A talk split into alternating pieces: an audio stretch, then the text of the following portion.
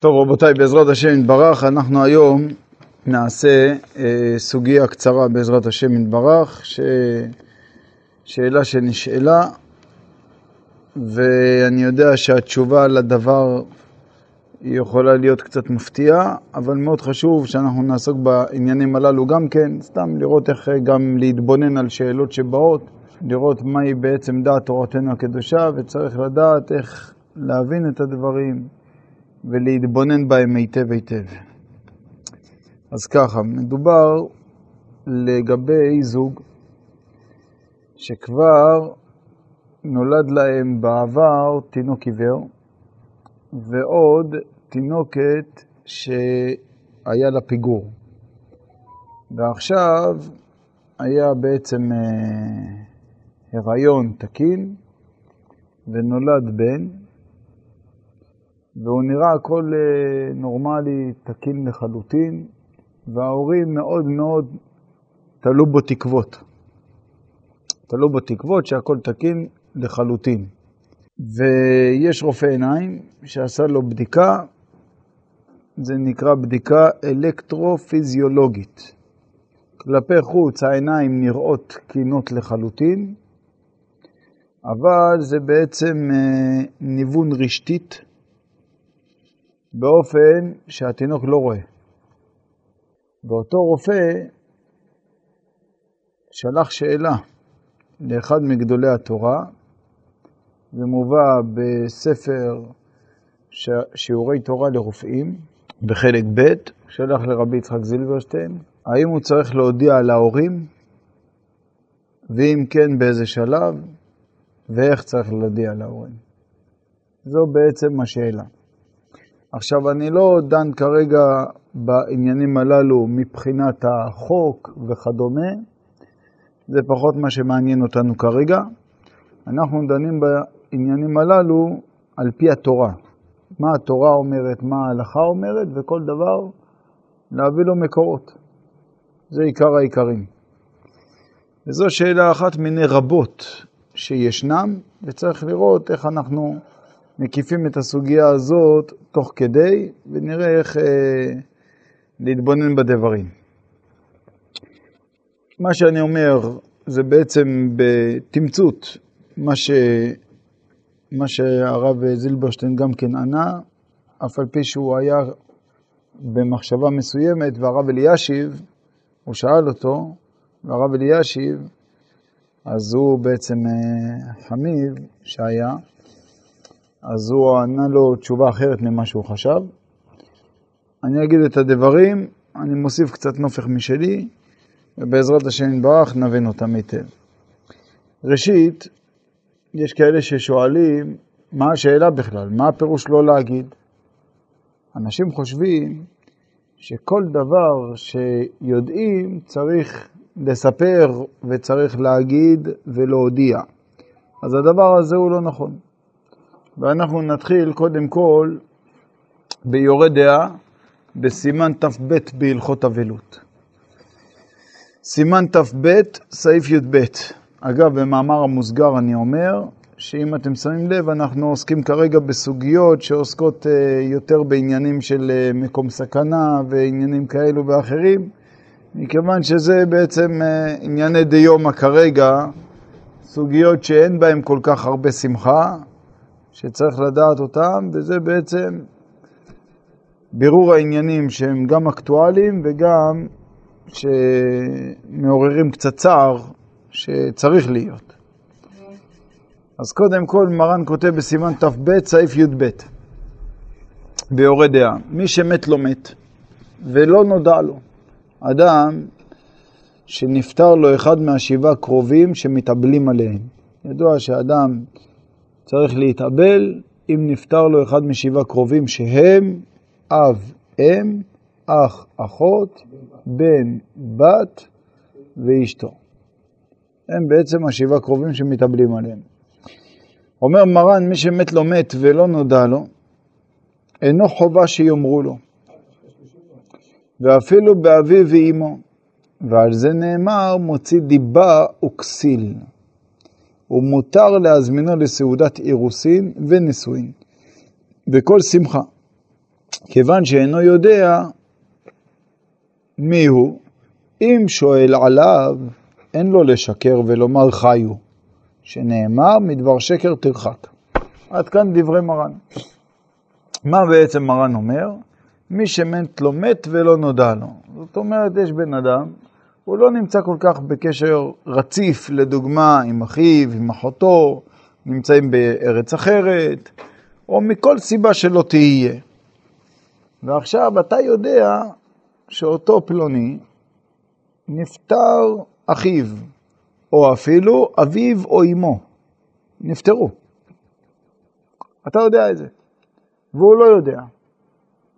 אתה לא צריך להודיע לו. אתה מניח את זה בצורה כזאת.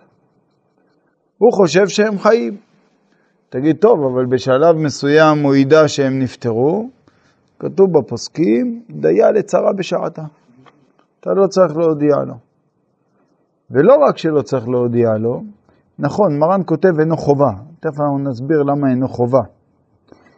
אבל לא רק זאת, עוד אומר מרן, ועל זה נאמר מוציא דיבה וכסיל. זאת אומרת, אדם שבא ומבשר בשורה לא טובה, עליו נאמר מוציא דיבה, שזה דבר לא טוב, הוא כסיל, טיפש, תשתוק. אתה לא צריך לדבר, לא צריך להודיע שום דבר. אחר כך זה יכול להגיע לשמועה רחוקה, יכול להיות שלאחר חודש ימים הוא ישמע שנפטר אחד משבעה קרובים, ואז הוא נוהג מנהגי אבלות לשעה אחת וזהו. הוא לא יצטרך יותר לנהוג מנהגי אבלות. כך מרן כותב פה בתחילה, בסימן ת"ב בתחילה, דין שמועה קרובה ורחוקה, ולכן לגבי שמועה רחוקה, אומר מרן בסעיף ב', אין צריך לנהוג כל דין אבלות, אלא דיו בחליצת מנעל, ואין צריך לא עטיפה ולא כפיית המיטה, ומותר במלאכה, רחיצה ושיחה ותשמיש המיטה ותלמוד תורה. ואם אין לו מנהלים ברגליו, צריך שיכפה מיטתו יעטוף ראשו, שצריך יעשה, שיעשה מעשה שניכר בו שעושה משום אבלות. עכשיו הוא עושה את זה אפילו שעה אחת וזהו. וזהו.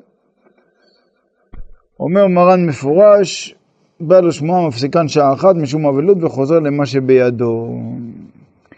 וכך רבותיי היו מעשים של אה, גדולי תורה, שהיה לדוגמה ראש ישיבה והוא יודע שיש לו עכשיו אחד מהר"מים בישיבה, שיש לו כיתה של תלמידים, שהוא מלמד אותם יום יום תורה וכולי, וקיבל ידיעה שאבא של אותו ר"ם נפטר במקום אחר, מקום מרוחק. היום בזמננו זה יכול להיות פחות מצוי בגלל התקשורת שהתפתחה הרבה, אבל מכל מקום הוא יודע את הדבר הזה, הוא אומר אם אני אודיע לו עכשיו, הוא יצטרך לשבת שבעה וכולי. עדיף יותר שימשיך ללמד רגיל. והוא לא מודיע לו שנפטר אביו. ואף על פי כן, ולאחר מכן מתי שהוא ידע, ידע, ואז ינהג שעה אחת אבלות וזהו. האמת, האמת, שזה לא פשוט לגבי זכרים, ואני אסביר למה. הרמ"א כותב פה בהגעה בסעיף י"ב, ומכל מקום בבנים זכרים נהגו להודיע, כדי שיאמר קדיש. אבל בבנות אין מנהג כלל להודיען, והמקור של זה זה מהמעריב ההיא. אז עכשיו, לכן לגבי זכרים, מכיוון שיש עניין להגיד קדיש לעילוי נשמה וכולי, אז אומר הרמה שכן נהגו להודיע.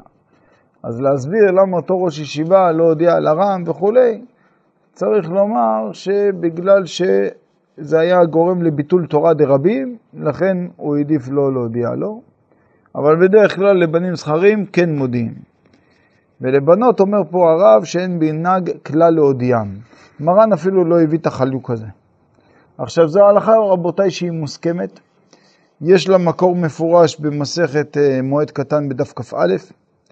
בעל ערוך השולחן, הוא כותב בסימן ת"ב ביורה דעה בסעיף י"ד מי שמת לא מת ולא נודע לו אינו חובה שיאמרו לו ואפילו באביו ואמו ועל זה נאמר מוציא דיבה וכסיל והרי אמרינן בנזיר מעשה ומת אביו של רבי, פה כתוב רש צדי, אבל המקור של זה זה רבי יצחק. רק מה? בשינויי גרסאות מובא רבי צדוק הכהן. אז פה ערוך השולחן הוא הולך לפי הגרסה של רבי צדוק. אצלנו בתלמוד זה מובא בהגאות וציונים, אבל בגוף הגמרא כתוב רבי יצחק. מגנ... בגנזק, ובאו והודיעוהו לאחר שלוש שנים. לאחר שלוש שנים שאבא שלו נפטר, רק הודיעו לו. עד כדי כך. עכשיו, וזו הלכה רבותיי מוסכמת. זו הלכה מוסכמת, זו הלכה מקובלת, אין עליה חולק. גם מרן, גם הרמה.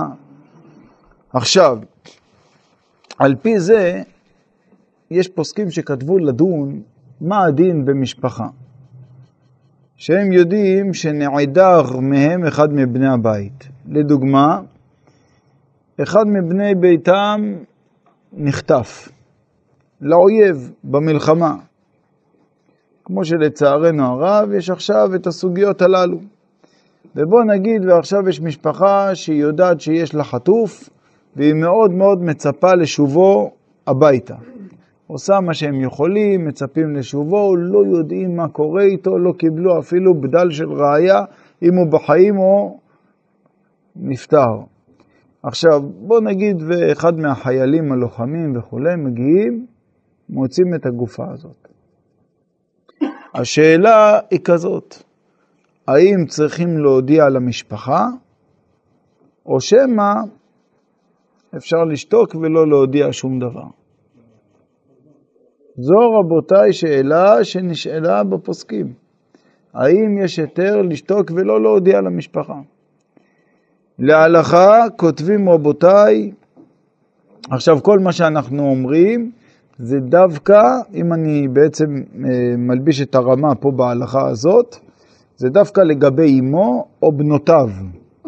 אם לדוגמה יש לו בנים וכדומה, אז ודאי שמודיעים שיגידו עליו קדיש. אבל בוא נגיד ואין בזה נפקא מינה של קדיש, ומדובר פה עכשיו בבן שנחטף, ויש רק את אימא שלו, מה הדין בקעי גוונה. אז בעצם פה הדיון הוא, מה הסיבה שלא מודיעים? מה הסיבה שאם מי שנפטר לו אחד מהשבעה קרובים שמתאבלים עליהם, לא מודיעים? מה הסיבה? מסבירים רבותיי שהסיבה היא שאדרבה, התורה שלנו דרכיה דרכי נועם. ואין לך עניין לבוא ולבשר בשורה רעה שתגרום כאב למישהו אחר. זאת אומרת, אני חייב שאתם תחשבו יותר עם השכל כרגע, מאשר עם, עם הרגש, ובסופו של דבר אתם תראו שאדרבה, התורה שלנו היא כן רגש.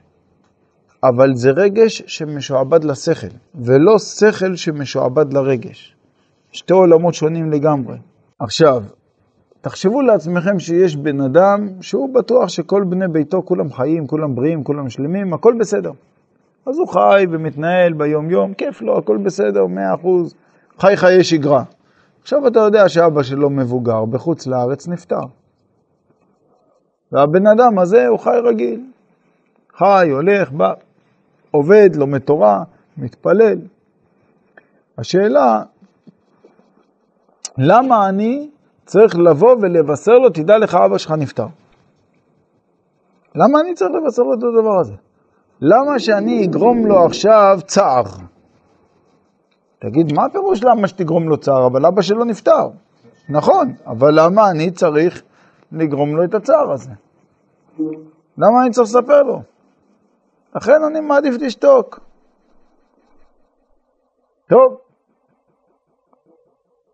אם יש בזה תועלת לנפטר, כמו שאמרתי, בגלל אמירת קדיש וכדומה, אז הנה חינמי. אבל זה לפי הרמה, מרן לא חילק. ואם זה בת שלו לדוגמה, אז עוד פעם, בשביל מה תודיע לה? דיה לצרה בשעתה. היא תדע בשלב מסוים שאבא שלה נפטר. עוד חודשיים, היא תדע שאבא שלה נפטר, היא תנהג גבלות שעה אחת וזהו. עכשיו, רק רגע. פה, בעניין הזה שמשפחה שנחטף מהם אחד מבני המשפחה, כרגע הם חיים בצער. כל מה שאנחנו צריכים לדון זה מה יותר צער. האם יותר צער זה שעכשיו הם חיים בחוסר ודאות והם לא יודעים מה עלה בגורל החטוף, או שמא הצער יהיה עוד יותר גדול מתי שהם ידעו שהוא מת. בדבר הזה, רבותיי, נראה שיש פנים לכאן ולכאן. מצד אחד, מתי שהם יודעים שיש חטוא, אבל יש להם תקווה של חיים, אז יש להם איזושהי תקווה של חיים, ולעומת זאת, ברגע שיוודע להם שהוא מת, אז uh, כבר לא יהיה להם את התקווה הזאת. אז יש בזה צדדים לכאן ולכאן. ההלכה בדבר הזה מוסכמת בפוסקים שמודיעים. למה מודיעים? אומרים שאין ספק שהצער לחיות בחוסר ודאות ולחשוב שאחד מבני ביתם נמצא בשבי אצל האויב והם לא יודעים מה המצב שלו ואיך מתייחסים אליו ואם מתעללים בו וכל מיני דברים כאלו ואחרים, אז הצער הזה והמחשבה הזאת היא קשה מנשוא. ומתי שאתה תודיע להם, אפילו בשורת איוב, שאותו חטוף נרצח, עם כל הכאב הגדול, עם כל הכאב הגדול, זה עדיין, עדיין יש בזה סוג של ודאות מסוימת, לפחות אתם יודעים, נגמר. זאת אומרת, זהו, עכשיו יש על, על מי להתאבל, נגמר, מאשר לחיות בחוסר ודאות, שזה עוד יותר קשה. אז לכן בדבר הזה מוסכם שצריך אה, להודיע ומצווה להודיע. זאת אומרת, לא על זה נאמר מוציא דיבה וכסיל.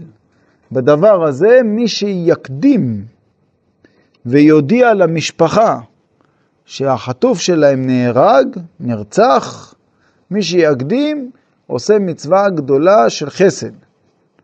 זאת אומרת, המקדים הרי זה משובח ברגע שיש לו עובדה מוצקה שחלילה הוא לא טועה. כן? זה לגבי העניין הזה. עכשיו, לפני שאני מתקדם לגבי המום של התינוק, מה רצית לשאול בזריזות? הרב הזכיר שאם הוא שואל אבל, אסור לך לשקר, אתה חייב להגיד לו. כן. יש פה סוג של דרישה של המשפחה גם לדעת, אם הם שואלים ברגע שאתה יודע, תגיד לי. זה לא מצב שאתה יודע והוא לא יודע. זה מתי ששואלים, כן. אבל בוא נגיד באיזה בן אדם שלא שאלו אותו ולא זה, רק הוא יודע מהדבר הזה. אבל במצב של חטופים הם יודעים שהוא נכתב. אז אני לא צריך להגיע לזה, אבל...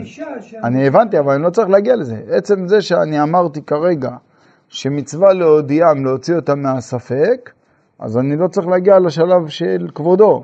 השלב של כבודו זה מתי שאני לא צריך להודיע, אבל אם שואלים אותי לא לשקר. אני לא צריך להגיע לשלב הזה, אני כבר בשלב קודם אני צריך להודיע להם.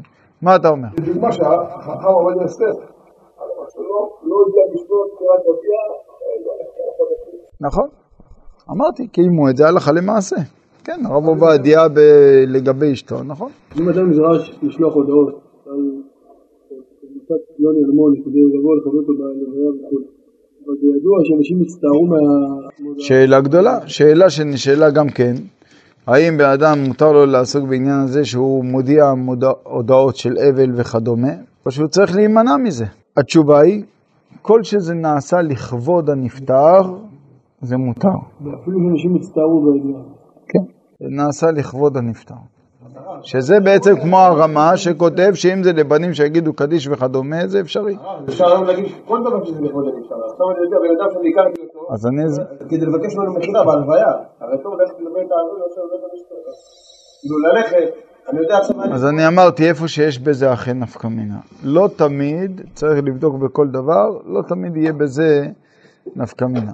עכשיו שימו לב, לגבי העניין של המום של העיוורון לוולד. מום של העיוורון של הוולד. אז בואו נעשה דבר כזה. מסכימים הפוסקים להלכה שאם תינוק נולד עם מום שהוא עיוור, הוא לא רואה, וההורים עדיין לא יודעים מזה, והתינוק נראה בסדר גמור, הכל תקין, ורק הרופא עיניים שבדק אותו, הוא יודע שהוא עיוור.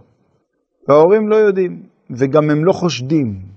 אין להם שום חשד בדבר הזה, אין תקדימים וכדומה. לא לספר להם כרגע. עוד פעם, רבותיי, אתם באים איתי עכשיו תביעה וזה, ואני עכשיו מדבר על פי דין תורה. חכה, הוא ענה יותר מזה. הרב אלישיב עליו השלום ענה יותר מזה. בסדר? אנחנו מדברים, רבותיי, על דין תורה, לא מעניין אותנו כרגע תביעה בבית המשפח החולני. מה זה שאין תקדימים? עכשיו, שאין תקדימים? שאין תקדימים, הכוונה שאין להם ילדים אחרים עם מומים זהים אה, וכדומה. אני יודע, כן. בעזרת השם, אנחנו עוד נעשה סוגיה של סבלנות, ואנחנו נראה בעזרת השם את כל השיטות בהלכה בדבר הזה. בסדר גמור. לענייננו, אני מתחיל במה שמוסכם. מה שמוסכם, רבותיי, זה איפה שיש, ברוך השם, משפחה בריאה לחלוטין, ועכשיו נולד תינוק, ויש רופא עיניים שעשה לו את הבדיקה הזאת שהיא נקראת אלקטרופיזיולוגית, ששם הוא הבחין שיש ניוון רשתית, מישהו שהוא לא רופא עיניים ולא עושה את הבדיקה הזאת, לא יכול לעלות על הדבר הזה. זאת אומרת, קח לדוגמה דורות קודמים, שהרפואה לא הייתה מתקדמת כמו היום, היו מבחינים שהתינוק עיוור רק כעבור כמה וכמה חודשים, ולפעמים גיל שנה ושנתיים. היו עולים על כך שהתינוק עיוור. בסדר? עכשיו, כי, כי כלפי חוץ לא ניכר בכלל. אז ברגע שכל המשפחה בריאה ורק הרופא עיניים יודע בדבר הזה, הוא לא צריך כרגע להודיע. לא, יודע, לא צריך כרגע להודיע, וגם נסביר את הדברים למה, מכיוון ש... שהיולדת כרגע, מיד אחרי הלידה, היא נחשבת, רבותיי, כמסוכנת. זאת אומרת, יולדת, גם מבחינה נפשית, גם מבחינה פיזית, היא נקראת חולה שיש בו סכנה. עד ג' ימים ועד אפילו שבע, שבעה ימים, אם אומרת צריכה אני וכולי, יש לפי החלוקה שיש בשולחן ערוך, באורח חיים בסימן שכ"ט, איך מגדירים יולדת, עד ג' ימים ועד שבעה ימים וכולי. ויש לי שולחן ערוך מפורש, בסימן של"ז, ביורה דעה, מרן כותב פה, סימן של"ז, סעיף א', חולה שמת לא מת, אין מודיעין אותו, שמא תתערף דעתו עליו. ואין קוראים חלוקו, ואין בוכים, ואין מספידים בפניו, שלא יישבר ליבו, ומשתיקים את המנחמים מפניו. זה מרן כותב את זה בסימן של"ז, חולה שמת לא מת, אין מודיעים אותו, שמא תתערף דעתו. והפוסקים כותבים שזה לא רק אם מת לא מת, אלא כל בשורה שיהיה קשה לו לקבל אותה, וכרגע הוא בן אדם שהוא חולה, לא מודיעים אותו. התורה שלנו תורת חסד. אנחנו כל דבר אנחנו צריכים לבדוק מה תהיה התועלת המרבית. תבוא ותשכנע אותי שהתועלת המרבית היא תהיה אחרת, אני אנהג אחרת. אנחנו מחפשים את הטוב האמיתי. בסדר? לפי מה שהתורה קובעת לנו. עכשיו צריך להבין דבר כזה. לכן, ברגע שהמשפחה היא בריאה והכל בסדר, אין טעם ואין סיבה כרגע לצייר את ההורים בחינם. דיה לצרה בשעתה.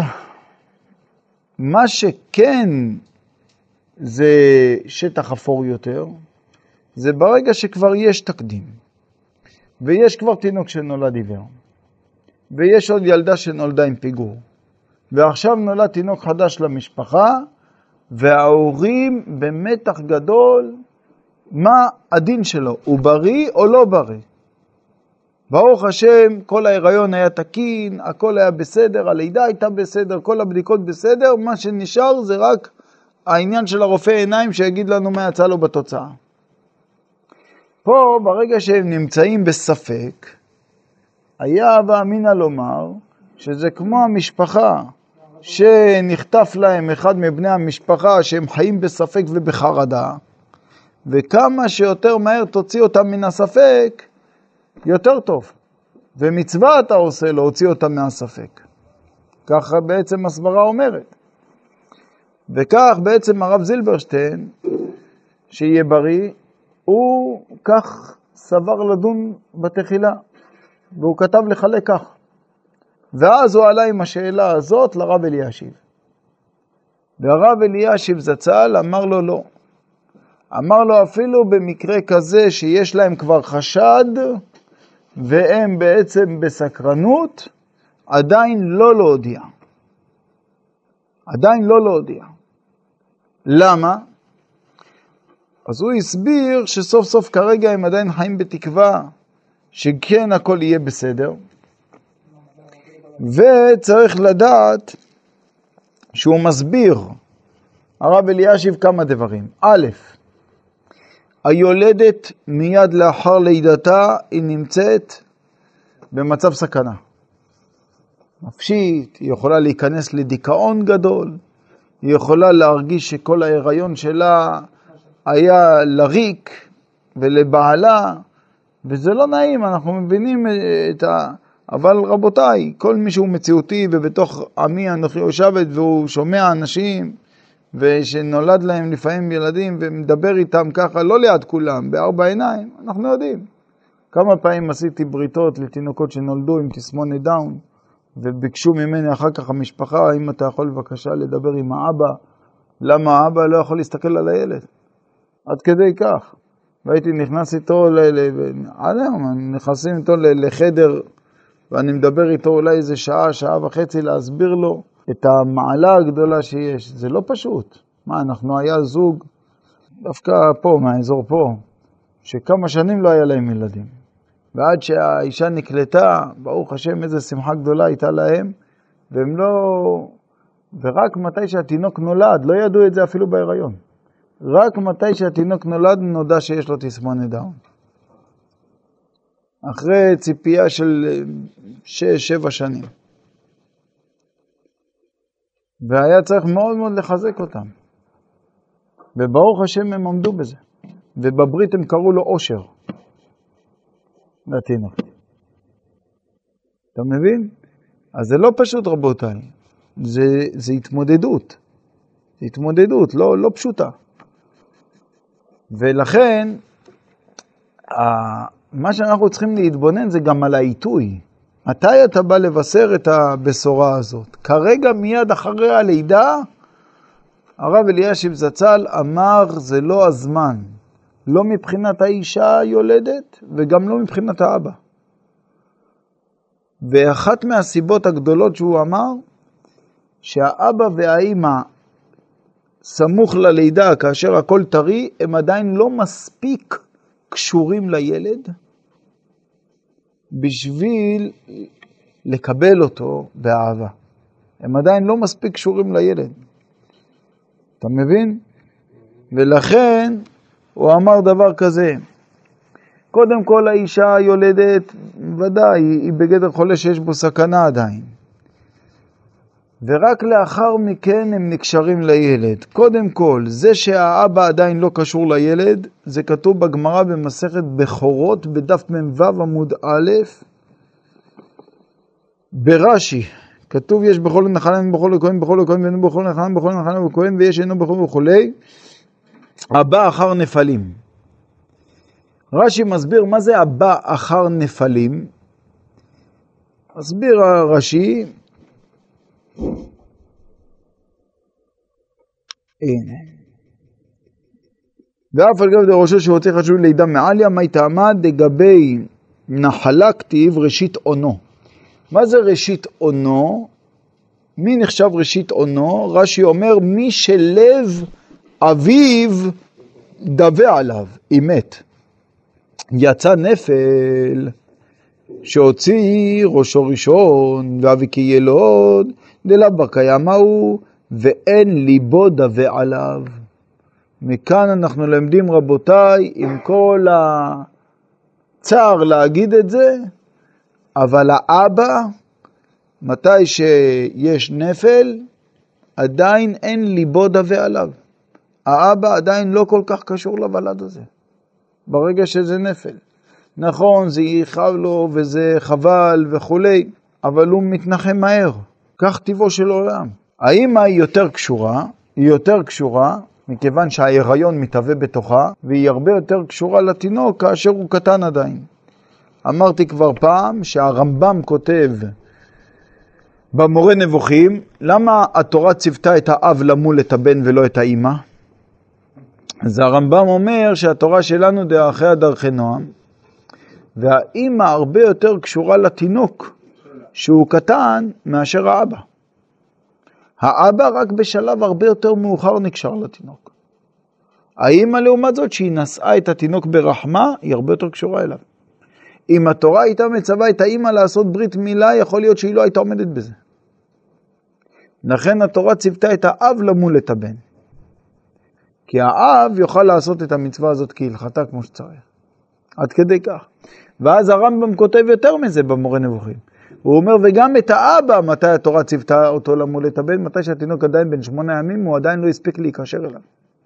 אבל אם התורה הייתה מצווה אותנו לעשות ברית מילה בגיל שנתיים, שזה הגיל שהתינוק הוא כזה חמוד ומתחיל לדבר ומתחיל וכולי, ופה עכשיו האבא היה צריך לעשות לו ברית, התינוק רק היה עושה, היה אומר לא צריך, לא צריך, לא צריך. הכל בסדר. לכן, צריך לדעת, רבותיי, את הדבר הזה. מצינו שמתי האימא נקשרת הכי הרבה לתינוק שלה, אתם יודעים מתי? וזה דבר מאוד מאוד חשוב, דווקא מתי שהיא מניקה אותו. וזה מאוד מאוד חשוב, ההענקה של התינוק, גם ליצור את הקשר ההדוק הזה בין האם לוולד. יש לנו כמה מקורות בדבר הזה, חוץ מהסברה הפשוטה. יש גמרא במסרת כתובות בדף ס"א. הרב, בגלל זה גם רבקה היא לא נמשכה ליוסף? הגמרא אומרת במסרת כתובות, כן, כתוב והתעלמת לפעמים שאתה יכול להתעלם. כן. רמב"ם הלכות אישות יש לנו? רמב"ם נשים. תביא רמב"ם נשים. הגמרא מביאה רבותיי, אומרת פה הגמרא, אמר רב הונא בדק לן רב הונא בר חיננה, היא אומרת להעניק והוא אומר שלא להעניק. יש אישה שהיא רוצה להעניק את בנה. והוא, הבעל אומר לה לא, אני לא רוצה שאת תניקי. אז הבעל דורש שהיא לא תניק. והיא כן רוצה להעניק. מה ההלכה אומרת? צריך לעשות מה שרצון הבעל, או שמא לעשות את רצון האישה? אומרת הגמרא, שומעים לה צער הדידה הוא.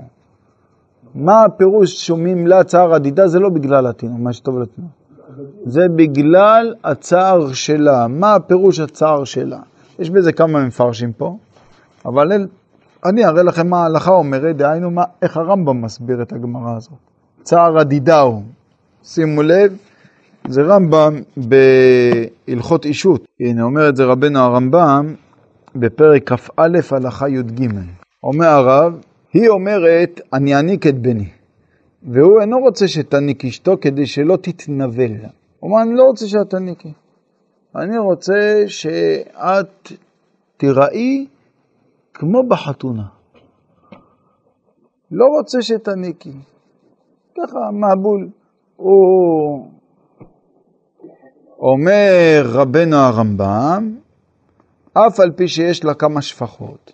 זאת אומרת, אפילו אם יש לה כמה שפחות שהן מניקות, והן יכולות להעניק את התינוק. היא לא חייבת להעניק. זאת אומרת, שימו לב, התינוק לא ייחסר מכך. התינוק לא יפסיד מכך. זה הכוונה של הרמב"ם. שומעים לה, אף על פי כן שומעים לה. היא אומרת, אני רוצה להעניק. בעלה אומר, אני לא רוצה שתעניקי. וחוץ מזה, התינוק לא יחסר לו כלום. אף על פי כן שומעים לה. למה שומעים לה? תראו את הלשון הזהב של הרמב"ם. שצערו לה לפרוש מבנה. ככה הרמב"ם מסביר צער הדידאו. לא צער של החלב וכו', לא.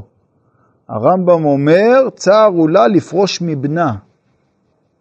ופה אנחנו רואים שההענקה הזאת היא בעצם יוצרת קשר עצום של אהבה וחיבה בין האישה לבין הוולד שלה. עד כדי כך שיש גמרא במסרת כתובות, גם כן, בדף ס', עמוד א', שהגמרא אומרת, אם היה מכירה וכולי, זאת אומרת שהתינוק הוא כבר מכיר את האימא שלו, לינוק ממנה, באופן כזה שאם אישה אחרת תנסה להעניק אותו, הוא כבר לא ירצה מישהי אחרת. מתי זה נוצר? אומרת הגמרא, ורבי יצחק אמר רבי יוחנן, חמישים יום. אמר רב שימי בר אביה הלכה כרבי יצחק, שאמר משום רבי יוחנן. ואז אומרת הגמרא, מה הדין של תינוק סומה? אם זה תינוק עיוור, איך הוא ידע להבחין בין אמא שלו לבין מישהי אחרת? אומרת הגמרא, סומה מן הידה, אמר רב אשי, בריחה או בטעמה. התינוק הוא מכיר את הריח של אמא שלו ואת הטעם של אמא שלו. הוא מכיר את הטעם שלה. זאת אומרת, נוצר פה רבותיי קשר עצום בין התינוק לבין האישה. ולכן אתם צריכים לדעת רבותיי, שגם האימא וגם האבא הם נקשרים לתינוק רק בשלב יותר מאוחר. ולכן הורה הרב אלישיב זצ"ל שלא להודיע שהתינוק עיוור לפני שנוצר הקשר הזה. לא להודיע לפני שנוצר הקשר הזה. זאת אומרת, פשוט מאוד להתעלם. כרגע ממילא אין שום נפקא מינה, זה גם לא ניכר. תן לאימא להעניק את הילד, תן לאבא להיקשר לוולד וכולי. בשלב יותר מאוחר שהם ידעו שהוא עיוור, זה כבר לא יפריע להם. זה יפריע להם, אבל לא ברמה כזאת שזה יגרום להם סלידה או ניתוק ממנו. איך? יחסי אהבה, ככה זה עובד. ומכיוון שהתורה שלנו דרכיה דרכי נועם, והתורה שלנו כולה חסד, וכולה גמילות חסדים, אז צריך לדעת שתמיד ההתייחסות של ההלכה היא מה הדבר היותר טוב. צריך ודאי, כמו לדעת לשכלל את כל הכיוונים, את כל הזוויות. זה בעצם עבודה של פוסק. הוא צריך לדעת לחשוב על כל הזוויות, לראות כל ההפסדים מול הרווחים, ואז לדעת איך להכריע להלכה. בוודאי שהכל צריך להיות מגובה בראיות. אלה רבותיי הדברים, ושאלה גדולה שנשאלתי לגבי האסון שקרה בשבת. האם היה חשוב להודיע לאנשים בשבת שקרה עכשיו איזה אסון כזה ואחר, באופן שהם לא יכולים לעזור שום דבר ולא יכולים כרגע להועיל שום דבר? האם יש בזה תועלת וטעם? אז התשובה, רבותיי, בדבר הזה, זה אם יש אפשרות להציל, להועיל, להתפלל, לזעוק, להתריע וכדומה, הנה חינמי, אפשר להודיע. אבל אם אין שום אפשרות לעזור, להועיל, וכל שכן שהדברים עדיין לא מאומתים ולא עובדתיים וכולי, אז עדיין לא צריך להודיע. והמקור של זה, זה גם כן בסימן ת"ב, הפתחי תשובה מביא את זה בסעיף קטן אה, ב', כותב את זה מפורש, האם בתשובת פנים מאירות חלק ב', סימן קצ"א, שכתב, דבמועד צריך לנהוג דברים שבציין אסור להודיע משום מניעת שמחת יום טוב. ומביא ראיה מגמרא, ושם כותבים גם לגבי ההשלכות האחרות, לגבי להודיע הודעות מצערות בשבתות וימים טובים באופן שאנשים לא יודעים מזה, וגם אם הם ידעו מזה, אין פה שום נפקא מינה, הם לא יכולים כרגע להועיל ולהושיע באיזשהו דבר מסוים. מובן? אלה רבותיי הדברים, ומה כבודו אומר בזריזות? אה, לא, בדרך כלל לא.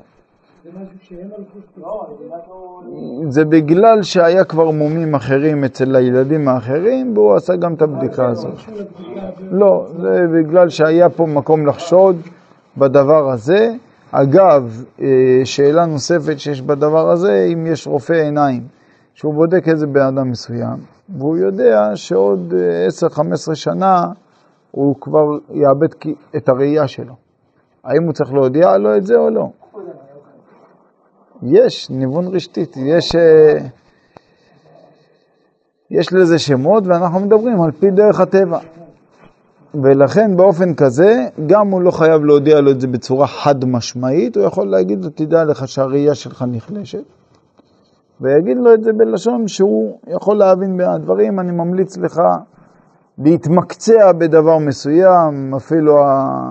יש פוסקים שכותבים שאם הוא תלמיד חכם, יגיד לו לזכור מסכתות בעל פה, שיהיה לו איך ללמוד וכולי. ממש בצורה כזאת, שיתחיל אה, ללמוד גם יותר בעל פה וידריך אותו. טוב, אלה רבותיי הדברים. כמו שיש היום, על כל דבר, הבנו שהרופא הוא יביא שמיים, אוקיי? לא יתבעו אותו. אנחנו היום חיים במדינה שהוא באמת רוצה, אבל הוא יכול לקבל על זה תביעה. נפסד. עוד פעם, אתה חי בחרדות, אתה... כן, הבנתי.